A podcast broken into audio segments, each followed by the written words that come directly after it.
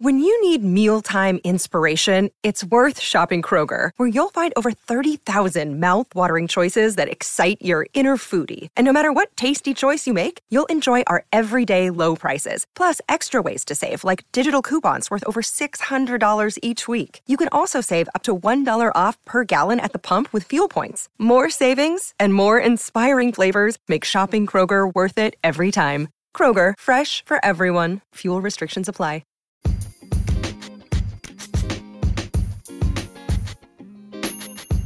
Coming up on the Rami Lavi podcast, Aaron Rodgers just took a $35 million pay cut to create a two to three year window of competing to win a Super Bowl with the New York Jets. What? It's the largest pay cut any player in any professional team sport has ever taken known to date. Um, I talked about the Jets' chances of winning. Is it too good to be true? I talked about their chances of winning in the loaded, loaded AFC. I also talked about the running back situation in the NFL and opened with a couple of thoughts on the NBA. All that and a whole lot more coming up on the Rami Lavi podcast. It starts right now.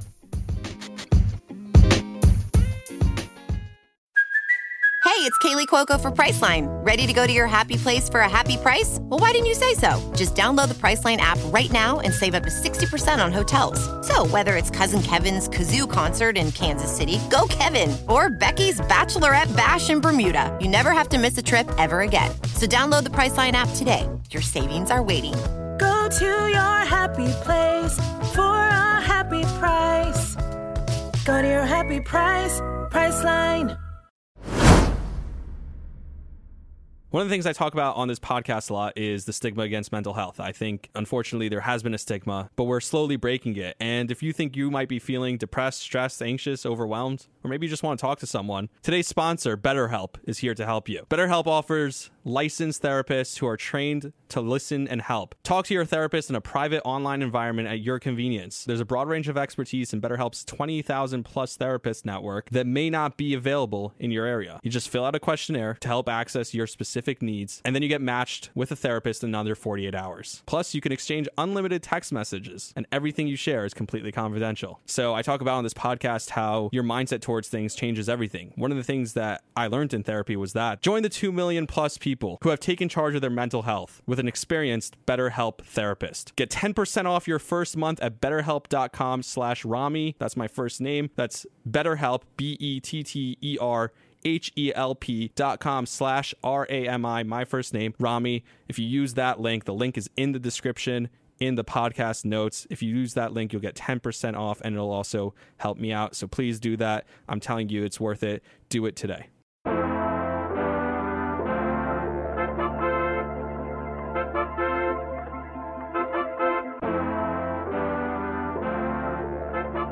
I love when this happens. Like sometimes the world just works out perfectly. Like you do something, you plan something, and then it just happens exactly the way it needed to happen for you. Um, that's what happened. So I was waiting to record, had a busy day, finally sit down to record the podcast, and the news that breaks right before I start recording, like couldn't have been timed any better, is that Aaron Rodgers just took a $35 million pay cut to play for the New York Jets. Not only did he take a $35 million pay cut, but he wants other guys to show up. He has a third year option on the contract. This is money that's going to be paid over two years now. So essentially, what it means is he's signing up for at least two years, which we've been hearing the rumors about forever. Um, and it also means that he now is his roster, what his salary is, his cap hit is lower than anyone expected it to be and it helps the Jets. They want to go out and get more players. It shows you where his priorities at. It, his priorities are winning first. He wants to get more players in here. He wants to make this Jets roster the best it can possibly be and have a 2 to 3 year window to go on a run and win a Super Bowl. And it's everything that it seemed like he was going for. When if you read all the headlines, which I have, if you go through everything that's been happening um, over the last just since they uh, traded for him. Since that happened, since he's been in the building, everything that's gone on tells you that this is a guy who's here for one reason and one reason only, and that is to win and bring a championship to the New York Jets. I mean, it just sounds wrong coming out of my mouth. I, I just want to read the quotes. I'll read them again a little bit later. By the way, relax, take a breath. Welcome to the Rami Lavi podcast, episode 158.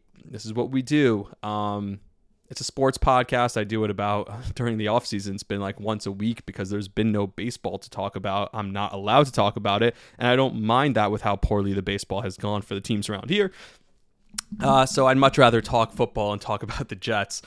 And man, could this timing have been any more perfect? I wrote a whole episode. I now included this. I was going to talk about the Jets anyway. Don't get me wrong. Um, but here are the quotes. Some of the quotes. Um, the Jets signed a four-time uh, NFL MVP Aaron Rodgers to a new two-year, $75 million guaranteed contract through the 2024 season per NFL salary data. Rodgers had nearly 110 million guaranteed remaining on his old deal in Green Bay. He's taking less for a short for a shot at a ring or two in New York. Another quote, Aaron Rodgers voluntarily took a $35 million pay cut on his two-year deal with the Jets per Tom uh, Persillo, uh, Pelissero. I'm not even sure how to pronounce that. Um, I think it's Pelissero. This will allow the Jets to acquire more talent than they would have under the contract they assumed from Green Bay in April. No team sport player is thought to have revised his contract in such a team focused way in the past. Again, no team sport player is thought to have revised his contract in such a team focused way in the past, meaning this is the biggest pay cut in NFL and sports, team sports history. And Aaron Rodgers is doing it for the New York Jets to play with the Jets. What? Like, that's insane to me. Like, this doesn't happen to us as Jet fans. This doesn't happen for my team. This is what happens to other teams. This is what happens for the Patriots, for the Lakers, for teams like that, not for the Jets. A guy who I grew up, I mean, again, I, I know I need to calm down. I need to temper expectations, and we'll get to that a, bit, a little bit later in the episode. But my God, this guy, if he hasn't done every single thing right since arriving in New York, since being acquired by the Jets, since saying on Pat McAfee that he wants to play for the Jets. And I was a little skeptical that day. I know I said he never talked really about how much he loves the Jets. He just kind of seemed like maybe it was the only option. No, he wants to be here and he wants to win here. I don't know. I don't know what to tell you anymore. Aaron Rodgers, I've tweeted this out almost every single day in the last week because every time the Jets post a new social media post with him just doing something stupid or saying something amazing, I just tweet out the Jets have Aaron Rodgers. I quote tweet it, and I did that again when I saw this news, and I, I can't say it enough. Thank you, Aaron Rodgers. I, I guess I, that's the only thing I can say. I I'm obsessed. I've been obsessed, and now I'm even more obsessed. Um, all right, so that's that's that. we'll get to that a little bit later because I do have a lot of Jets talk to get to. Um, but like I said, welcome into the podcast. And something that I've been doing while I've had this time off um, from the podcast, from recording, is I love listening to myself talk. Apparently, I didn't know that about myself. Um, like I, I don't know i did know that i like hearing myself talk in real time but listening back to a recording of yourself talk is really difficult to do um, and I guess with no Craig Carton on the air anymore at WFAN, I had more time. Um, so I've been listening to a lot of my own podcasts, just old episodes.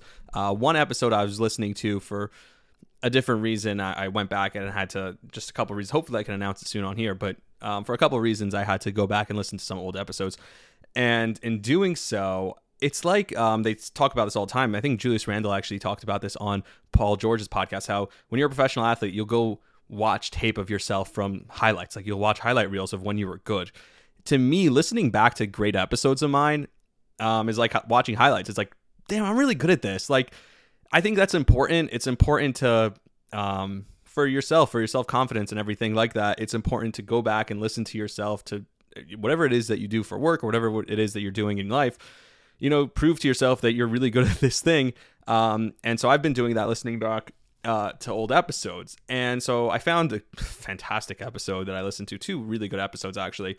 Um, first of all, I said in November the Jets should trade for Aaron Rodgers. November of last year, I said the Jets should trade for Aaron Rodgers. I mean, I'm not shocked that I said it, but um, on January 4th, though, I named Nikola Jokic the MVP and said he is the greatest offensive player I've ever seen in my lifetime, and he's unstoppable. And I don't see why they won't win the championship as long as the role players can step up. Jamal Murray and uh, you know Aaron Gordon and all those guys, um, MPJ. So Hmm, I don't know. Um, another thing I said, it's just funny to hear like old things to see how they turn out. I was talking about Brooklyn. I did a whole piece on Brooklyn, um, talking about how like this is crazy. They've been on this crazy stretch, but you know it, what can always happen. Who knows? Kyrie does something crazy, and then Kevin Durant asks out, and that's exactly what happened. Uh, but it's so funny how I talk so much about how good they are and how good they had been for like an eight week stretch at that point. Um, one of the things I talked about was they had a huge game where they beat the Cleveland Cavaliers. They beat Donovan Mitchell. And I said one thing to point out when you look at Donovan Mitchell in that game, he had a possession that was going viral where he locked up Kyrie Irving on that possession. But it seemed like on offense, he was randomly just taking possessions off and hanging out on the wing and didn't want, quote unquote, the smoke, I guess. And that's what happened in the playoffs. I said, be aware of that. Be concerned if you're a Cleveland fan. He's a great player. I'd still take him. And the news that came out this week with Donovan Mitchell saying he's still going to end up in New York. He's not signing long term with Cleveland. And this is what I told you before the Knicks traded for him. I said, the Cavs may end up having to trade him. And even if they don't, he may sign a free agent contract elsewhere. So if in two, three years from now, when his contract is up, I'm not exactly sure when it is, he wants to go elsewhere. And that still is New York, and I don't see why it wouldn't be. I mean, he's been at Citi Field all summer. He's been at New York events all summer. This is what he does. He actually genuinely loves this city. He wants to get his way here eventually. He will. And it's just a matter of will the Knicks want him at that point and will they have to trade for him or will they just be able to sign him as a free agent? But I have no doubts that Donovan Mitchell will end up playing for the Knicks at one point in his career, hopefully sooner rather than later. Um, so that was last NBA season. And speaking of last NBA season, one of the things I was going through, I was when I'm on a flight, a lot of times I'll go through my media instead of like watching movies or watching. I'll go through like my own media, which I don't know, it's fun. Like go through pictures and videos that you send people or that you have in your phone. For some reason, you're like, hey, why do I have this in my phone? It's kind of interesting. Um, and one of the things I saw was a video that I took. It was 17 seconds. It was two possessions from Quentin Grimes on the Knicks. And with all the trade talk, and especially the talk with you know Paul George um, and Donovan Mitchell last year, uh, I was like, people are so flippantly just throwing Quentin Grimes into these trades. Do you remember that play, that that defensive possession that he had in Game Five against the Heat, like where he falls down and gets back up, recovers? Of course you do. This guy is a lockdown defender. The shots he hit, of course, he couldn't hit the shots at such a high clip in the playoffs in his first playoff series of his career. Okay, fine, but this kid is a special, special player, and people are just giving him away for nothing. And the two plays that I saw, though, didn't have anything to do with his defense, didn't have anything to do uh, with him knocking down threes. They were two off ball cuts. And these are two plays of why Quentin Grimes is so important to the Knicks and why, when he was inserted to the starting lineup, all of a sudden the Knicks got 10 times better. The first play, he cuts off ball. Jalen Brunson has the ball, backing down a defender. Grimes cuts off ball, gets to the rim, and lays it up and in. Like that perfect off ball cut at the perfect time. The second play, it's like one possession later, the same thing is happening. Brunson has his guy one on one. Grimes makes a perfect off ball cut. This time they recover to him because they expect it, and he dumps it off perfectly to Mitchell Robinson for a dunk. Like those two possessions are easy baskets because of stuff that he's doing off ball, off ball movement on the court, helping his team win, making winning plays. He's a winning player. Talked about him as a 16 game player last year you don't just throw away those players for nothing. You need those players in the playoffs, and it seems like the Knicks are building a full roster of those guys. And who knows? Maybe it's just RJ Barrett takes a huge step, and that's your next superstar. And if not, keep waiting. We've talked about Embiid. We've talked about obviously Jaylen Brown, and we'll get to him in a second. Um, but there's going to be a superstar out there, even if it's Donovan Mitchell in a year or two from now. You have the right foundation you're building around Jalen Brunson as that guy, and a huge piece to have around Jalen Brunson is a guy who can shoot and a guy who can move and play off ball for Jalen Brunson like Quentin Grimes. Now, speaking of this NBA season, we move to this season. Speaking of the new contract for Jaylen Brown, it's the richest contract in NBA history. Another contract will beat it soon enough. It's $304 million, which is insane. Um, it's not what Mbappe signed in soccer. I mean, if you want to start playing soccer, if you're a kid, if you have a kid and you're like, hey, teaching him a sport, you see the contracts in some of these sports, uh, soccer. That's the move. I mean, what was it, a nine hundred million dollar contract, something something like that? Someone just signed, which is absurd. Um, but Jaylen Brown signs three hundred million dollars, which is still that's plenty. Um, and it's the richest contract in NBA history, and he's not even the best player on his own team. Um, but you still hear, you keep hearing headlines like that. This is a guy who's not happy there, and that ultimately might be a contract to move him. I said I still think they're going to give it one more shot with Jaylen Brown. I still think that they're going to try and make it work this year. And if it doesn't work this year, then it's going to be all right, dude, time to move on, time for everyone to move on. We'll keep building around Jayson Tatum. We'll send you where you want to go, and you'll take all that money with you. Um, so I, I don't again, I don't think I'm, I'm glad it got done for the Celtics. It is a big deal. It's not nothing, uh, but it's also at the same time, it's not something that changes the entire scope of what they were trying to do and what the league is. Like I said, the contracts don't mean as much as, you know, as much as contracts in other sports or anywhere. If you sign a contract, that that's your word, right? And here, if you sign a contract, it just means the athlete gets the money kind of like we talked about on that last episode, but nothing else happens. Like he doesn't have to stay. He, there's no athlete's end of the deal when it comes to these contracts. That's kind of the I don't know, frustrating part if you want to call it that. I'm not even frustrated about it as a fan. I'm not mad about it.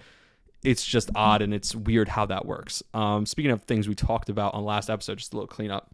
Um, one thing that we talked about on last episode was the NBA in season tournament. And one of the things I forgot to say and forgot to mention because people are always um, disappointed, I don't know, upset. The people who are having these big reactions to things like the end season tournament and things changing like that um, are the people who are diehard fans, the people who really care, who people who watch every single game. Like I'm gonna watch every Knicks game anyway. You didn't need to convince me to watch any every single Knicks game. I'm going to watch every single Knicks game this year, and not only that, I'm gonna watch other games too. Right? I'm gonna watch teams on NBA League Pass that are not my team. That's what I do. I sit down every night and I watch basketball. Maybe I'm sick. I don't know. Maybe I'm crazy. Maybe.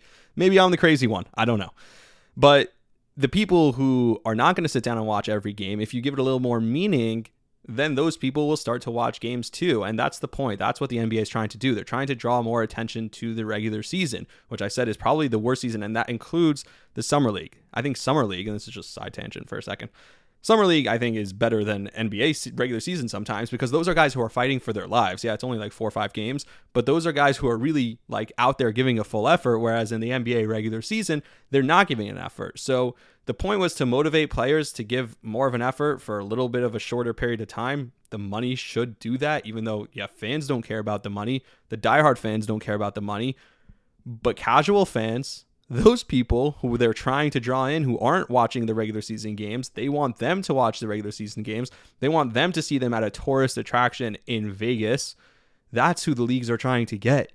The people that they already have, the diehard fans, they got you. They have us. There's nothing we can do. We can't break out of it, right? The leagues have us. We know it. we are prisoner. Take our money. We'll buy your jerseys. We'll buy your tickets. We're going to buy League Pass. We're going to watch every single game.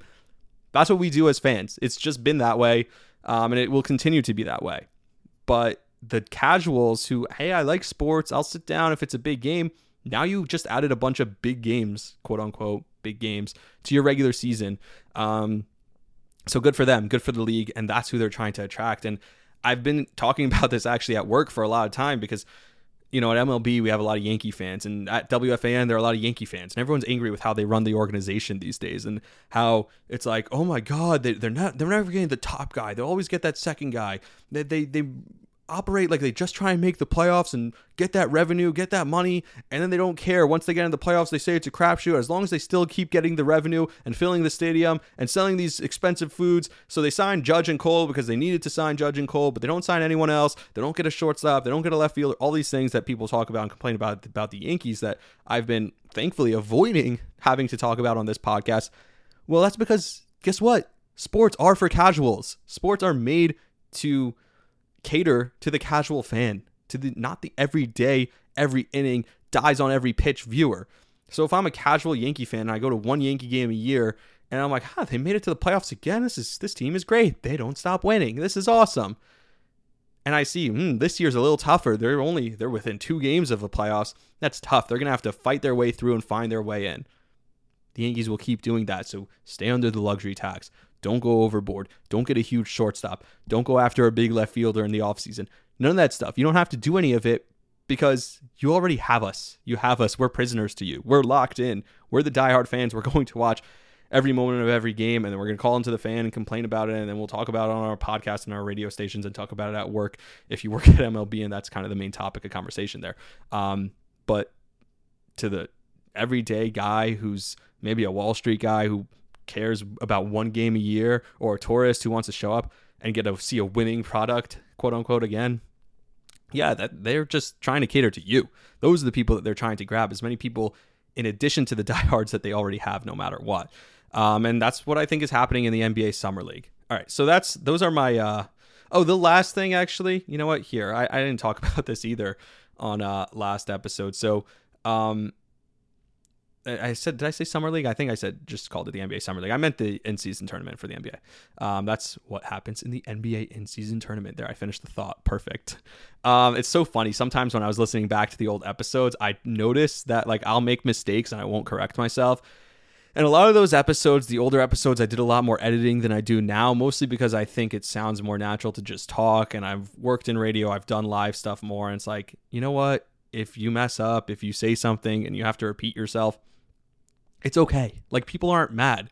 Like I'm not saying you should do something like crazy and throw curse words and I don't know if something crashed and you had to get up in middle for some reason in the middle of your episode and go do something else or some loud music started playing. I'm not saying keep that in. But like if you have to clear your throat, if you have to take a sip of water, like those are normal things that happen. It's kind of funny being more around live content has taught me that and helped me with that. And I'm trying to eventually, like, I always talk about this podcast as this isn't the goal. The podcast isn't the goal. If the co- podcast blows up and becomes huge, I'd, I'd love that, of course. And I appreciate everyone who listens and shares it. That's obviously first and foremost for me. Um, but it's also for me, it's a daily practice. It's you know, and that's why I think you know when I listened to the old episodes when I was recording three times a week during the football seasons, my episodes were so much better because practice makes I, guess perfect, right? If you want to call it that, practice makes you more uh, just repetitive and more, I guess, reliable. That that thing that you're doing will continue to be more consistent right? If you practice it more often, you'll get better at it and more consistent at it, or you'll at least become more comfortable in doing that thing. If you're practicing the wrong way, you won't be better. That's why I hate when people say practice makes perfect, because if you're practicing the wrong way, you won't be perfect. You'll just be that. Um, but when I record more often, and I'm trying to figure out how I got on this tangent, I was better, um, and I thought that the podcast was better. Uh, so back to what I was saying now, um, I did mess up over there for a minute, and I said something that maybe I wouldn't have said. Uh, and sometimes this is also part of it.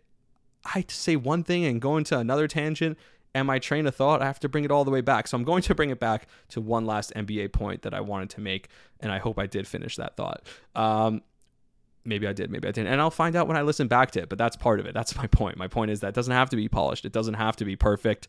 Um, it just like I think it sounds so much better when you get to record more often. I think you know you get more in a habit. And my goal ultimately and this is what i was going to say wow i brought it all the way back. Uh, my goal ultimately is not to just have the podcast but my goal is to make it onto a major platform. And for me this is practice. This is building a portfolio of showing that i can improve. And so when i do the episodes more often i improve more and so that's why I wanted to record three times a week, and I'll pick it up back again during football season. For now, it's been once a week um, because of just my schedule and because I can't really talk about baseball.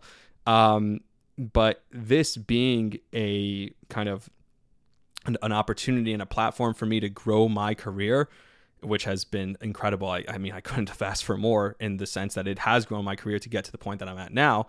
Um, and there's new and super cool stuff happening in my career that uh, hopefully I can share with on a later episode. Um, all those things happening, um, like that comes from the podcast. And so if I'm going and I'm moving towards something that's going to be in live sports talk, I better get used to having and being able to talk and find my way back to my original point without having to pause it and edit the episode. So good job by me that time. Um, so the last point, as we get back to that, the last NBA point that I wanted to make uh, was when I talked about the trade last episode. If you remember, I talked about the trade between uh, Donovan, or not Donovan Mitchell, but um, uh, Damian Lillard in Portland, and I talked about who could go back to Portland. Ben Simmons should go back to Portland in that trade. And of course, if you remember, I talked about Dame goes to Miami, Miami sends Herro and whatever to Brooklyn, and then Brooklyn sends Ben Simmons because Ben Simmons would be a perfect uh, player to play with that young team. There would be no pressure on him. One of the things I talked about on last episode that was so cool when I not last episode, but an episode from a while ago um, that I listened back to uh, was how well Ben Simmons was playing when there wasn't pressure on him and he didn't have to do too much with that team in Brooklyn. And of course, once Durant and Kyrie leave, he falls apart too. Um, so I think like that's a major part of it as well. Um, that if he has no pressure on him and he's playing in a he, again, this is a guy who was a superstar caliber player. Like let's not forget about what he was just because of he hasn't been that in two and a half years. He was a superstar caliber player in this league, a guy who was all NBA a couple of times. Like this was a major, like a really, really good basketball player, not just decent. This guy was great. And um, so I think he can. I don't know if he can get back to that level, but he could be really good. A guy who can play off of Scoot, can play in the pick and roll, can be a slasher for him, can play defense. Scoot's a smaller guy. If he has to play the number one wing guy, if he has to play a big man, I think that's that could really help develop that team. So uh, I like him going back in that trade whenever that trade does get done, if it does get done.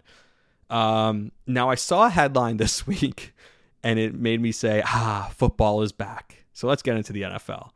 Russell Wilson is in the best shape of his career. That was the headline I saw. And that's when I knew football is here. Everything you see, all the Jets talk, all the different things you see on social media, whatever, there was nothing that said football is back like a quarterback who's over the hill and had an awful year last year saying he's in the best shape of his career. That's how you know training camp has started and arrived. He's got a new head coach out there. I don't think they're going anywhere. Uh, but hey, it, football's back. Um, we had some crazy contract news, and I think this was yesterday. Justin Herbert signs, and we'll get into the running backs because that's the big contract news that's been talked about all week and for the last few weeks already. But Justin Herbert signs a new $262 million contract over five years. It's the largest contract in NFL history. So we talked about Jaylen Brown, gets the largest contract in NBA history. This is the largest uh, per year contract, annual contract, because I guess um, Patrick Mahomes is bigger and it will be restructured because, I mean, Mahomes, cool. You had him for $500 million over 10 years. You don't think he's going to want more than that to match some of the AAVs, like the yearly average that some of these guys are getting? I'm sure he will. But Justin Herbert signs for $262 million. It's two more than Lamar Jackson, $2 million more, which is $5 million more uh, than what Jalen Hurts got. That's three guys already, three quarterbacks that got big contracts. Obviously, Daniel Jones also got $40 million. And now the question becomes the way I see it is what happens with Joe Burrow, a guy who came in the same time as these guys, and he's due for the contract too. And I think it could get ugly. Like the no brainer answer Give him that contract now. That's the only answer. This is a guy who is one of the best quarterbacks in the world, who has gone to a Super Bowl already, who has beaten Patrick Mahomes three times, who lost on a crazy and a crazy game last year in the conference championship in Arrowhead, but could have won that game too. You don't mess around with this guy. This guy's a proven winner back to LSU and now in the NFL, and you don't mess with that. Give him 500 million. Give him the Mahomes deal. Give him more than any of these guys over a longer term contract. But do I trust that a franchise that's been dysfunctional like the Bengals is going to do that? I don't trust them at all. And I know the Bengals have been better of late. The Bengals have they started their Ring of Honor. They're inducting this year. It's Boomer Esiason with Chad Ochocinco. Boomer said two guys who couldn't be more different. Um, but it's kind of funny that they're going in together. Um, would have been more made more sense. I don't know. Put them in with Cris Collinsworth. I don't know. Um, but it's kind of funny. And congrats to Boomer, obviously. It's my coworker. But as far as Burrow, I mean, again, just get it done. There's no reason to wait around. You have to get this contract done, and yet I still don't trust that it will happen. Um, like it couldn't get ugly. Like I could see this going to a place where they pick up the fifth year option on him, and they tag him twice, and he holds out, and then basically after seven years in the league, because that's the most control you have over a guy is the first seven years, he ends up having to sign a contract elsewhere. I don't see him as the type of guy who holds out and doesn't play under the tag. Like to me, he seems like a guy who just, I'll okay, I'll go out there. You want to tag me? I'll go out there for fifty million dollars, which was the quarterback tag is going to be, something like that, and I'll go win a ton of football games for you. Sure, I'll keep doing it. He seems like that type of personality, that type of guy, really good, like the leader that you want, the best player that you could possibly have. But can it get ugly? Can it get really bad between Justin, Joe Burrow, rather, uh, and the Cincinnati Bengals? Of course it can. They're the Cincinnati Bengals. Just because you got the quarterback right, you got him. You got the guy who's the difference maker. Congrats. It doesn't make your franchise not dysfunctional anymore. And we'll talk about that a little bit later with the Jets, but this is the story with the Bengals. Will they continue to be a dysfunctional franchise or can it finally change? Will they make the right call? And sooner rather than later, because we saw what happened with a team that dilly dallies and waits around like the Ravens did with Lamar Jackson. And at the end of the day, it worked out because they have Lamar Jackson signed to the long term contract and it worked out. But the longer you wait with Burrow, the worse it's going to get. It's not getting any better. And I'm just, I hope, I hope for the sake of the Bengals and Bengals fans in the NFL that they work this out soon. Because if they give him, if they pick up that fifth year option and then they end up having, he plays on it and then they have to tag him and maybe he sits out and who knows what happens, he's not going to be your quarterback in two for two years from now. It's just not going to happen. And I'm curious, as a fan, as kind of someone who likes the entertainment value, I'm going to sit back and I'm going to watch, watch it develop. But I don't trust that it'll go smoothly for them. I'll be entertained either way. Now let's get to the running backs position. Um, so running backs have been devalued again. This is the biggest thing that's the storyline right now because when you look at guys specifically, Dalvin Cook, Josh Jacobs, Ezekiel Elliott, and Saquon Barkley are the big running backs in the news this week and the last few weeks. Um, here's the thing with running backs. Here's why they've been devalued. Uh, they run hard, they play a tough position, and they wear down sooner. And everyone knows that after their first contract, their second contract is usually not good unless you're Derrick Henry, who's going to play till he's 35. And I feel like I can keep drafting him. Like I think feel like for three years I've already been like, ah, maybe I shouldn't draft Derrick Henry in fantasy anymore because I don't know he's put so much miles on him. The way he takes hits like that, but he's just a beast. He's built different. Everyone else is built different than Derrick Henry is. He's built the most different than anyone in the league. Every other running back, yeah, it's a risk because after that first contract, they're not the same. They get hurt and not only that, if you have two guys making half the money the running back is making, the star running back that you have, you have two guys making half that money, guess what? Those guys will probably combine for 80% of production you'll get from a great running back. That doesn't take away, neither one of those guys is the great running back. But basically, what Minnesota said is hey, Mattison, he's going to do, I don't know, 50% of what Dalvin Cook can do. And then we just need another 30%, make up 30% with someone else of Dalvin Cook's production for way less money, it's worth it and will improve the roster in other places. It's why people kind of hated on the Giants and said the Giants were so wrong for drafting Saquon second overall in the first place. They need a quarterback. You mess up the whole timeline by drafting a guy, especially when you need a quarterback, if you draft the running back first. I get if you draft the running back after you have the quarterback in place, because when you have a running back on a rookie deal and he's a great running back, there's nothing more valuable. But now teams are basically like, hey, no one else is going to pay you. Dalvin Cook is just sitting there in free agency. What's he going to get? $47 million at this point? That's it. Four to seven, not 47. Four to seven on a one year deal, maybe a two year deal. Like, that's nothing. And the franchise tag, and people, I mean, some of the narratives have been idiotic. Like, I saw the narrative um, that the average running back makes less than the average kicker. Well, that's because there's one kicker per team, and there's running backs who are making you know a few hundred thousand dollars on certain teams that include are included into the average. Look at the average starting running back versus the average kicker, and the average starting running back is making significantly more, probably five times more than the average starting kicker, maybe more. Get it? So everyone making that argument is kind of idiotic. So, but I get why people are upset. I get why the running backs are upset, but it's just not smart business anymore the smartest business is you pick up the fifth year option on them if they're a first year guy, you tag them twice, and you have them for the first seven years of their career when they're going to be most effective. And that's it. That's as long as you want a running back for. You don't want them beyond that. Does it suck for the actual position players who play running back? Do I not think that Saquon Barkley is incredible at football? Yeah, and I've heard Tiki talk about this, and Tiki's pretty upset about it because he was a great running back. He was a running back who got paid. But the league changes, the league evolves. It's kind of what happened to the fullback position. When you look at the fullback position in the NFL a few years ago, when people were like, what? People just don't have fullbacks on their roster anymore? And now people just don't have fullbacks. Now, the difference is people still have running backs. People are still using running backs. They just think that two to three guys who make less money combined can get you the same value, can get you the same, I guess, total production as one great running back. So we're not going to see running backs even drafted in the first couple rounds anymore. Well, if you draft them in the first round, you have control over them for the next seven years, so it might still be worth it. Draft them in the first round. Over the course of their seven year career, you'll pay them, you'll end up paying them, I don't know, $80 million, something like that over the course of seven years. And that's it. You have that running back for seven years, $80 million, which is still plenty of money, still great, but it's not close to what these running backs thought they were getting. Look at the contract that Zeke signed a couple years ago, and now no one will give him anything. Dalvin Cook still hasn't signed. Now, Dalvin Cook, it's also, again, narrative thing.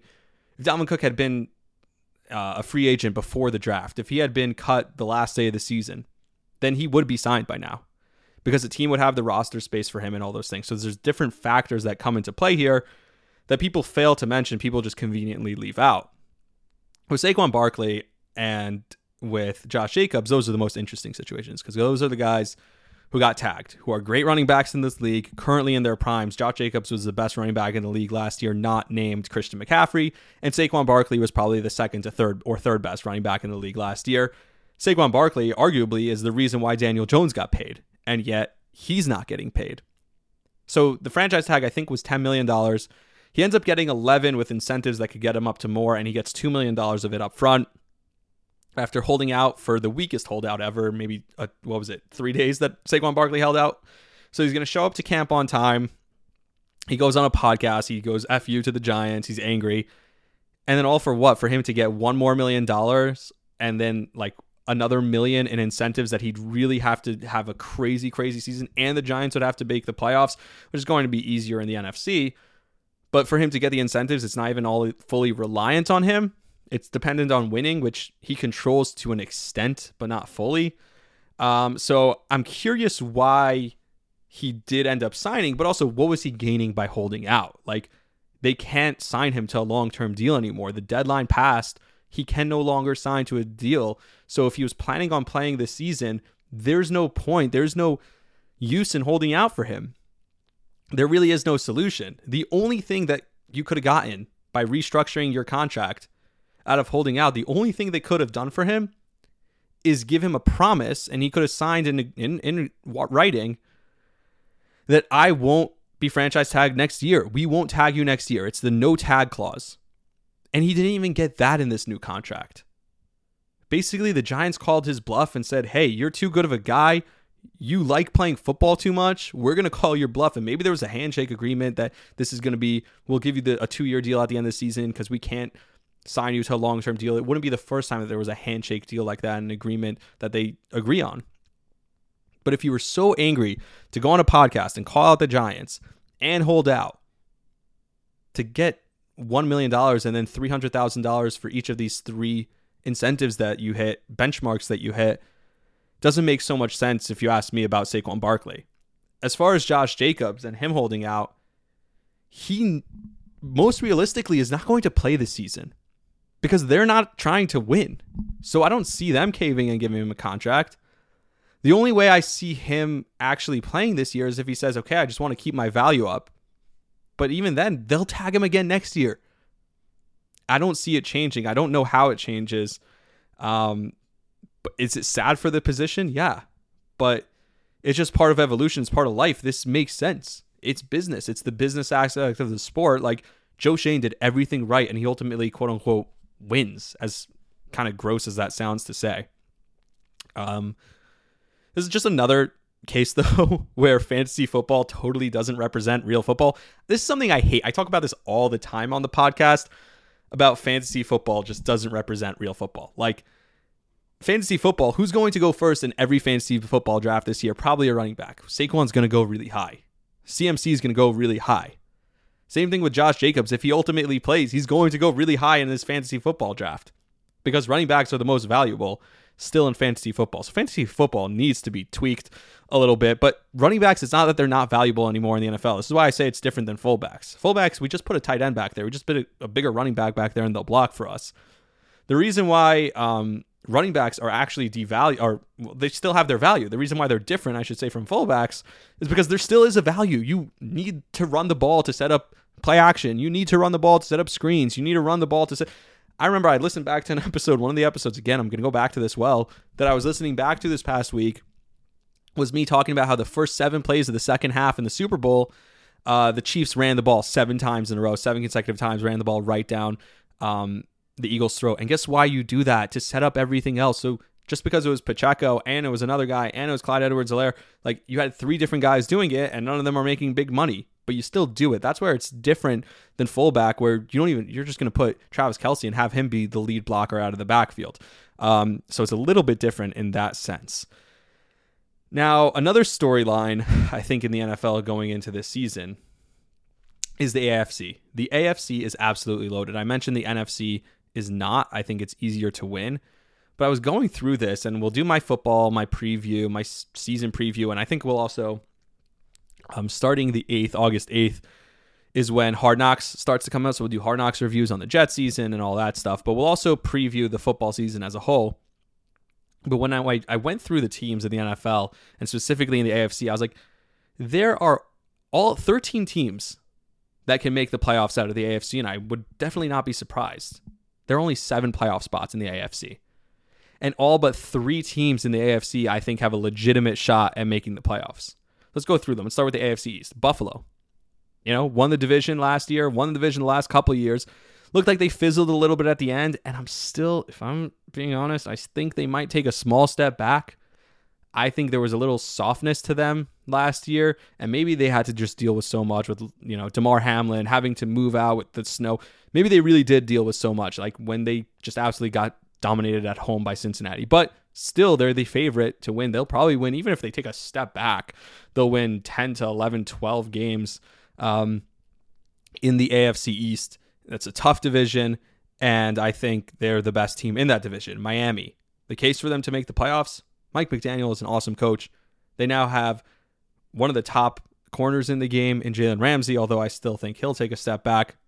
Um, and they have still Tyreek Hill and Waddle, who are two great receivers who aren't going anywhere. If Tua stays healthy, even if he doesn't, they got Mike White, right? Um, but if Tua stays healthy, there's no reason to believe that they won't be just as good, if not better, than they were last year. They can easily make the playoffs. New England, it's a make or break year, a lot of people are saying, for Bill Belichick. Bill Belichick, with his back against the wall, by the way, they actually brought in an offensive coordinator this time in Bill O'Brien.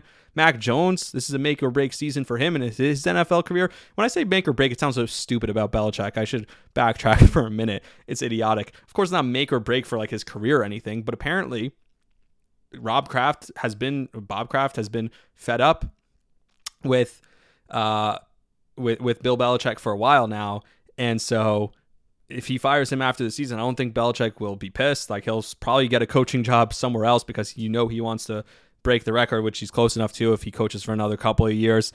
Um, so I think it's still. I don't think he's going to go out with a whimper. I don't think he's going to get himself fired. I think they'll have a winning season, playoffs. Yeah.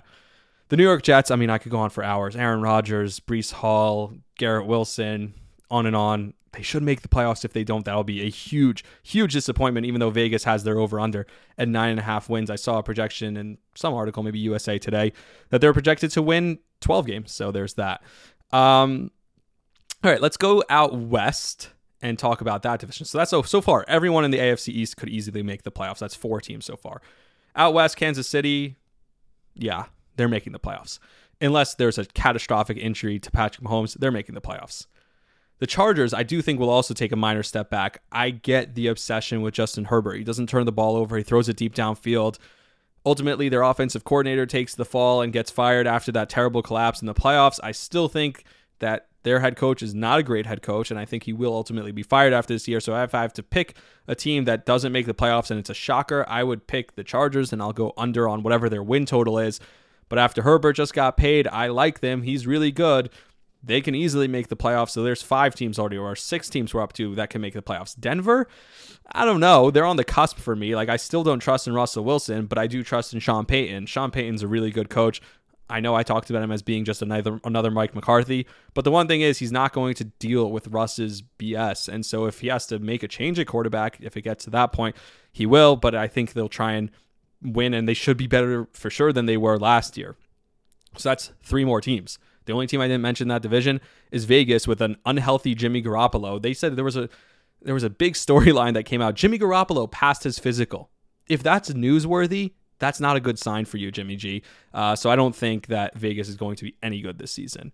Uh, but so far, still seven teams that I think in two divisions, seven teams already filled up the playoff spots. And we know we need at least two more from the two other divisions. So let's go to the South, which I think is the worst division in the AFC. Uh, we have Tennessee, who just added DeAndre Hopkins. Look, DeAndre Hopkins is not the same player. When they everyone talks about, oh my God, D Hop, it's crazy. They added Hopkins to everything they already had. He's not the same guy. I'm sorry to break that to you. He's still a really good receiver though, and I trust Vrabel more than anyone. Like I trust Vrabel, and I think the team that's going to win that division is Jacksonville, and Trevor Lawrence is going to be one of the best quarterbacks in the league, right up there with Mahomes and Burrow and Allen and all those guys for a very long time. Speaking of those top quarterbacks in the league, I feel like one guy who doesn't get mentioned enough anymore is Lamar Jackson. I know he's been hurt the last couple of years, but he got paid $260 million for a reason. He's going to be really good. I think Baltimore is going to be really good. I do think they'll make the playoffs. So that's another team. For Cincinnati's going to make the playoffs, right? I don't think they're missing it with Joe Burrow. And then even Cleveland, like is Deshaun Watson, did he forget how to play football? There's no way Deshaun Watson is this bad. I get he had a bad season last year. I understand that there's probably needs to be a little bit of growing from Deshaun Watson. He needs to get a little bit better um, to get back to the place that he was. But sometimes when you take off from football that long, it can happen. I expect him to be better. I expect the team to be better. And Pittsburgh, Pittsburgh was a playoff team last year, right? So why would they take a major step back? Again, another year older for Kenny Pickett, a full season of starting for Kenny Pickett. I don't see why they'd be worse. And that trade, oh my God, with Chicago, Claypool is starting the year on the PUP list, uh, physically unable to perform, meaning he's hurt. That trade was just a total ripoff uh, by the Pittsburgh Steelers. So notice the three teams I didn't mention, two of them play down in the South, Houston and Indy, not very good teams.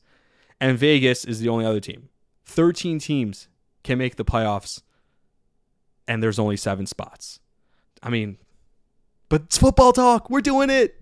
I love it. I'm so excited we get to talk about football. Football is almost back. Like I said, I've been wanting to talk in general, just talk sports because I can't talk so much baseball. But now we get to talk football. Football is just the best. So I have two more things that I want to get to. Number one is the Jets, and number two is quarterback. I don't know if you've been watching. I watched a couple episodes. There's a couple of things that I love about it. So I'll talk about quarterback first, which is the Netflix. If you don't know, Netflix uh, kind of docu series about NFL quarterbacks. They chose three NFL quarterbacks to follow along with the entire season last season. They were um, Patrick Mahomes, Kirk Cousins, and Marcus Mariota. Kind of gave you the whole spectrum. A guy in Patrick Mahomes who's the best, ultimately wins the Super Bowl. There's a guy in um, obviously Kirk Cousins who is right there. He's a really good quarterback, but he just can't get over the hump. Um, and then obviously um, you had Marcus Mariota who ultimately gets benched in middle, and I didn't even get up to that part because it's a, like a lot of it's a puff piece. There's no drama for me. I know who won each of these games. I remember watching them last year. It is cool to see the behind the scenes, like when uh, Patrick Mahomes, his workouts are crazy. Like what he does off the field, the way he collaborates with Andy Reid and some of the players on some of the play designs and play calls in the game is so cool. And then also him just going out there and um, saying to just uh, Justin uh, Hurts uh, Jalen Hurts, I should say, um, when he says to Jalen Hurts at the Super Bowl, he's like, "Yeah, I had to book uh, three months ago. I had to book the Airbnb to get out here. Three months ago, your team wasn't in the Super Bowl yet." And that's just the confidence and I guess cockiness, if you want to call it that, that Patrick Mahomes has, uh, that makes him such a great quarterback.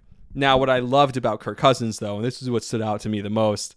Kirk Cousins is awesome, and Kirk Cousins is so like relatable. This is a guy who's worth millions of dollars, and he just seems like an awesome dude there's a couple of scenes that I want to get. So the first scene was him. He's at like this bonfire and he burns a hole in his sweatshirt. And he goes, "Oh man, that's Dad's favorite sweatshirt. That's oh, it's such a shame. I guess it'll have to be my fire sweatshirt now." Dude, you signed like a three hundred million dollar contract. you can buy the whole sweatshirt store. You could buy all of them. you could buy eight of them and you won't feel it. Like it's just funny that like he still thinks that way. Like he went to Barnes and Noble and there's like a 15% sign, 15% off signs there. And he goes, Oh, I guess it's my lucky day. And then his wife, they ask her, she said, like, like, she's like, I always see on Twitter, like, what do you shop at Target and Kohl's? And she's like, yeah, why not? Like, they don't live in this crazy house. He just seems like an awesome, awesome guy who's so relatable, who's just cool. Like, $300 million. He doesn't live that kind of lifestyle. Um, it's just awesome. The way he is with his wife and kids, just super cool. So uh, if you get a chance, definitely check out that show. And now we talk about the Jets. So one of the episodes that I went back and listened to was after the Jets were officially eliminated from the postseason. And it was me and my father talking about the Jets and the death of their season. And he's like, look, they're going to go out now and they're going to get one of these big quarterbacks, and it's we know how it's going to go. He said he literally said they'll get Rodgers. He's like, I still think Rodgers has some more in him. Um, he said they'll get Rodgers or Brady. Um, and it'll crash and burn. It'll be epic, an epic, epic failure. We'll get so excited, but it'll be an epic failure.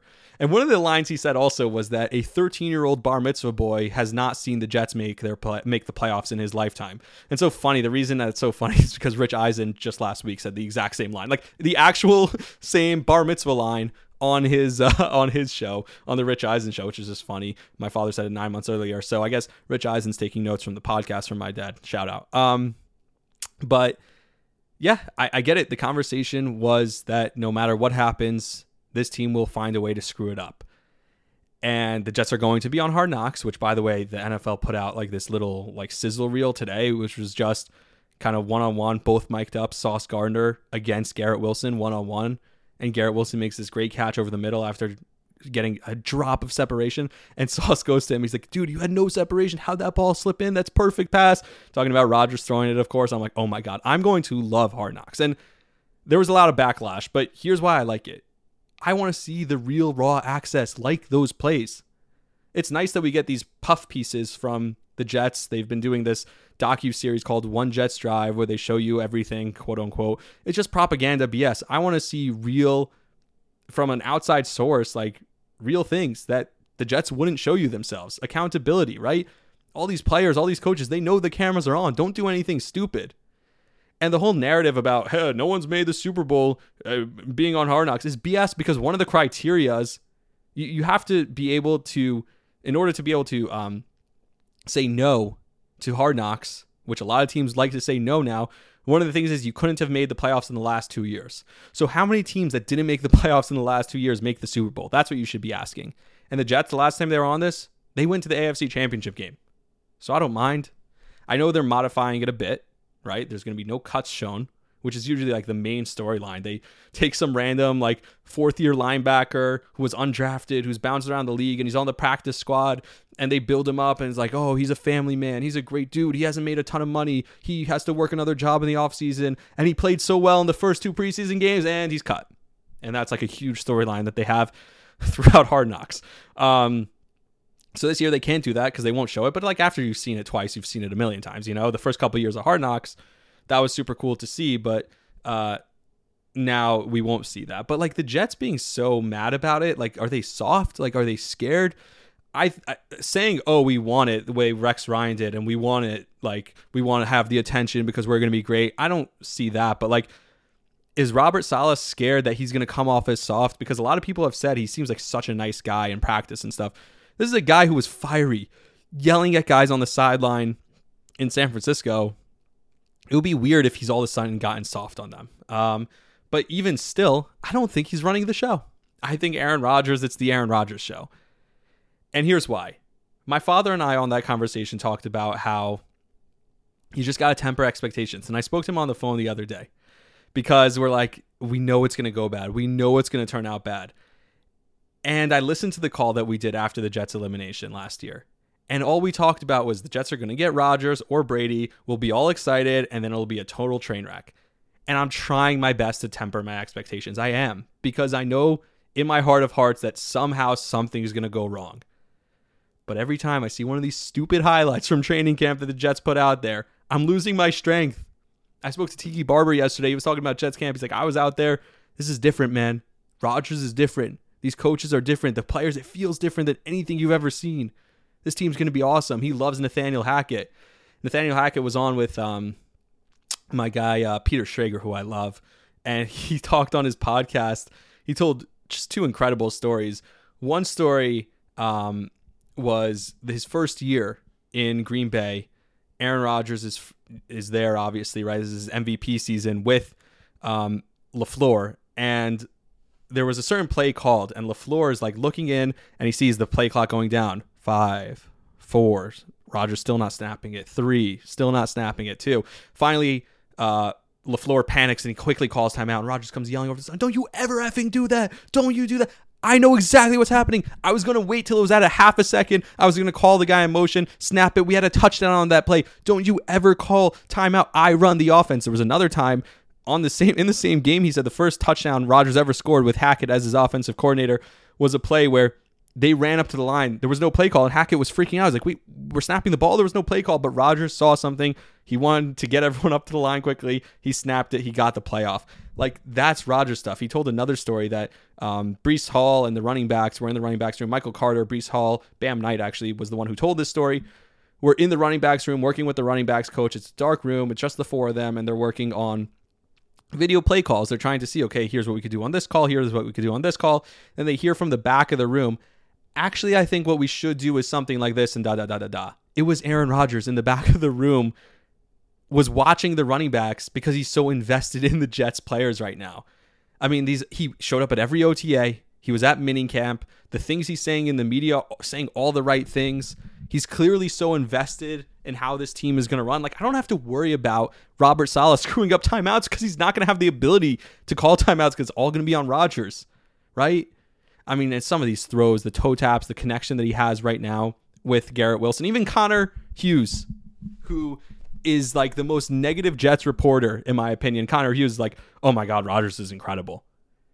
Rodgers is mad also. He wants to win. He's so angry. He wants to get it done with this team. He wants to prove a point to the Packers. He wants to prove a point to the league. You know I know that? He took a $35 million pay cut over the next three years. Three years? I mean, the personal things that he's saying with the media, like, I mean, he, he's talking to the media, he's friendly with them. Everyone's like, how's Aaron Rodgers going to handle the media? Well, he's been friends with them, he's been nice to them. And again, again, I I can't, I don't know. It's I'm trying my best to temper my expectations, to hold on, to keep the faith, to stay strong, and know that this is as good as it, it keeps getting better every day, and it only keeps getting better. And my expectations only keep getting higher. And all these people who know the Jets organization and know Rodgers, like, this is the best we've ever seen him. This is unbelievable. And then I know, and like deep down, it's the Jets, and it can only end badly but I don't know how to do it. I don't know because like I can't see it ending badly right now. And at the end of the day, I don't care. Even if it ends badly, I don't care. Why should I be disappointed now and later? If I'm going to be disappointed in the end anyway, and when it ends poorly, and this is what I want to say to my father after all that, why should I be disappointed now and later? Like, if it's going to end poorly, it'll end poorly. But at least I should enjoy here and now, live in the moment, enjoy the moment. And that's my message to all Jets fans. Do I think it's going to go great? No, nothing has gone great in our history.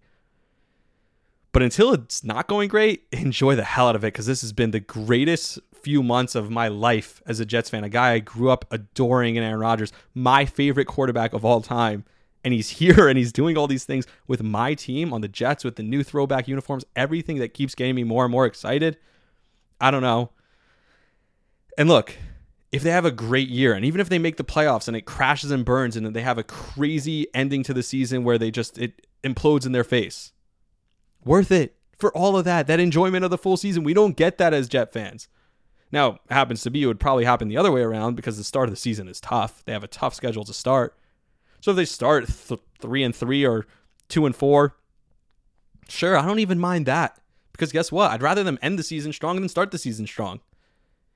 Let's say they end the season strong and get hot going into the playoffs. I don't mind that either. The schedule gets easier as the season goes on. So, again, as much as I want to temper expectations, I'm not going to. I love this team. I love the Jets. I love Aaron Rodgers. And that's where I'm going to end this episode. I appreciate you all for listening, as always. Uh, go Jets. I'll keep you updated. I'll be honest. I'll be the first one to be on here, to be honest, to hold myself accountable. But I love what I've seen so far, and why should I hold back? The Jets have Aaron Rodgers. Thank you all for listening. Until next time, I'll see you all later. Peace. You were the best nights of my life. You got the light that always shines.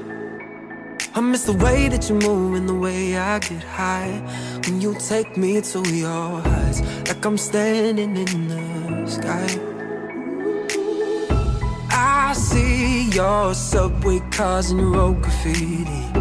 I breathe your air when I land in another city. I'll be that one that's got you printed on my bones. All I know. Everywhere I go, oh, oh, I changed it up.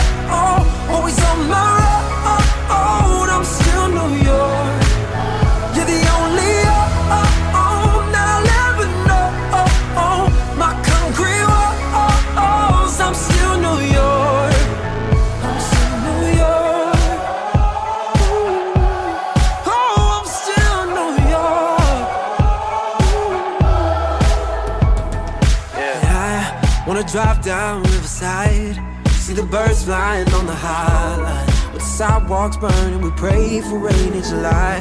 I want the Yankees 99, yeah. and the Knicks on a sold out night. When the curtains close and the Broadway streets are alive. Hey. I need your heartbeat close, don't you ever leave me. And I breathe your air when I land in another city. And I'll be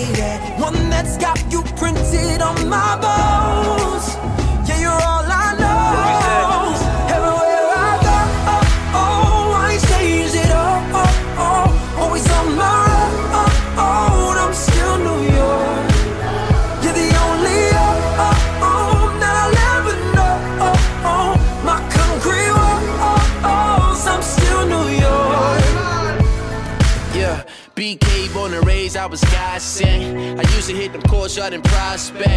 Take them long walks on my time spent. Just a kid with that empire state of mindset. Kick flipping off a blind deck. Dipping from the New York City's finest. Yeah, said I've been up on my New York shit.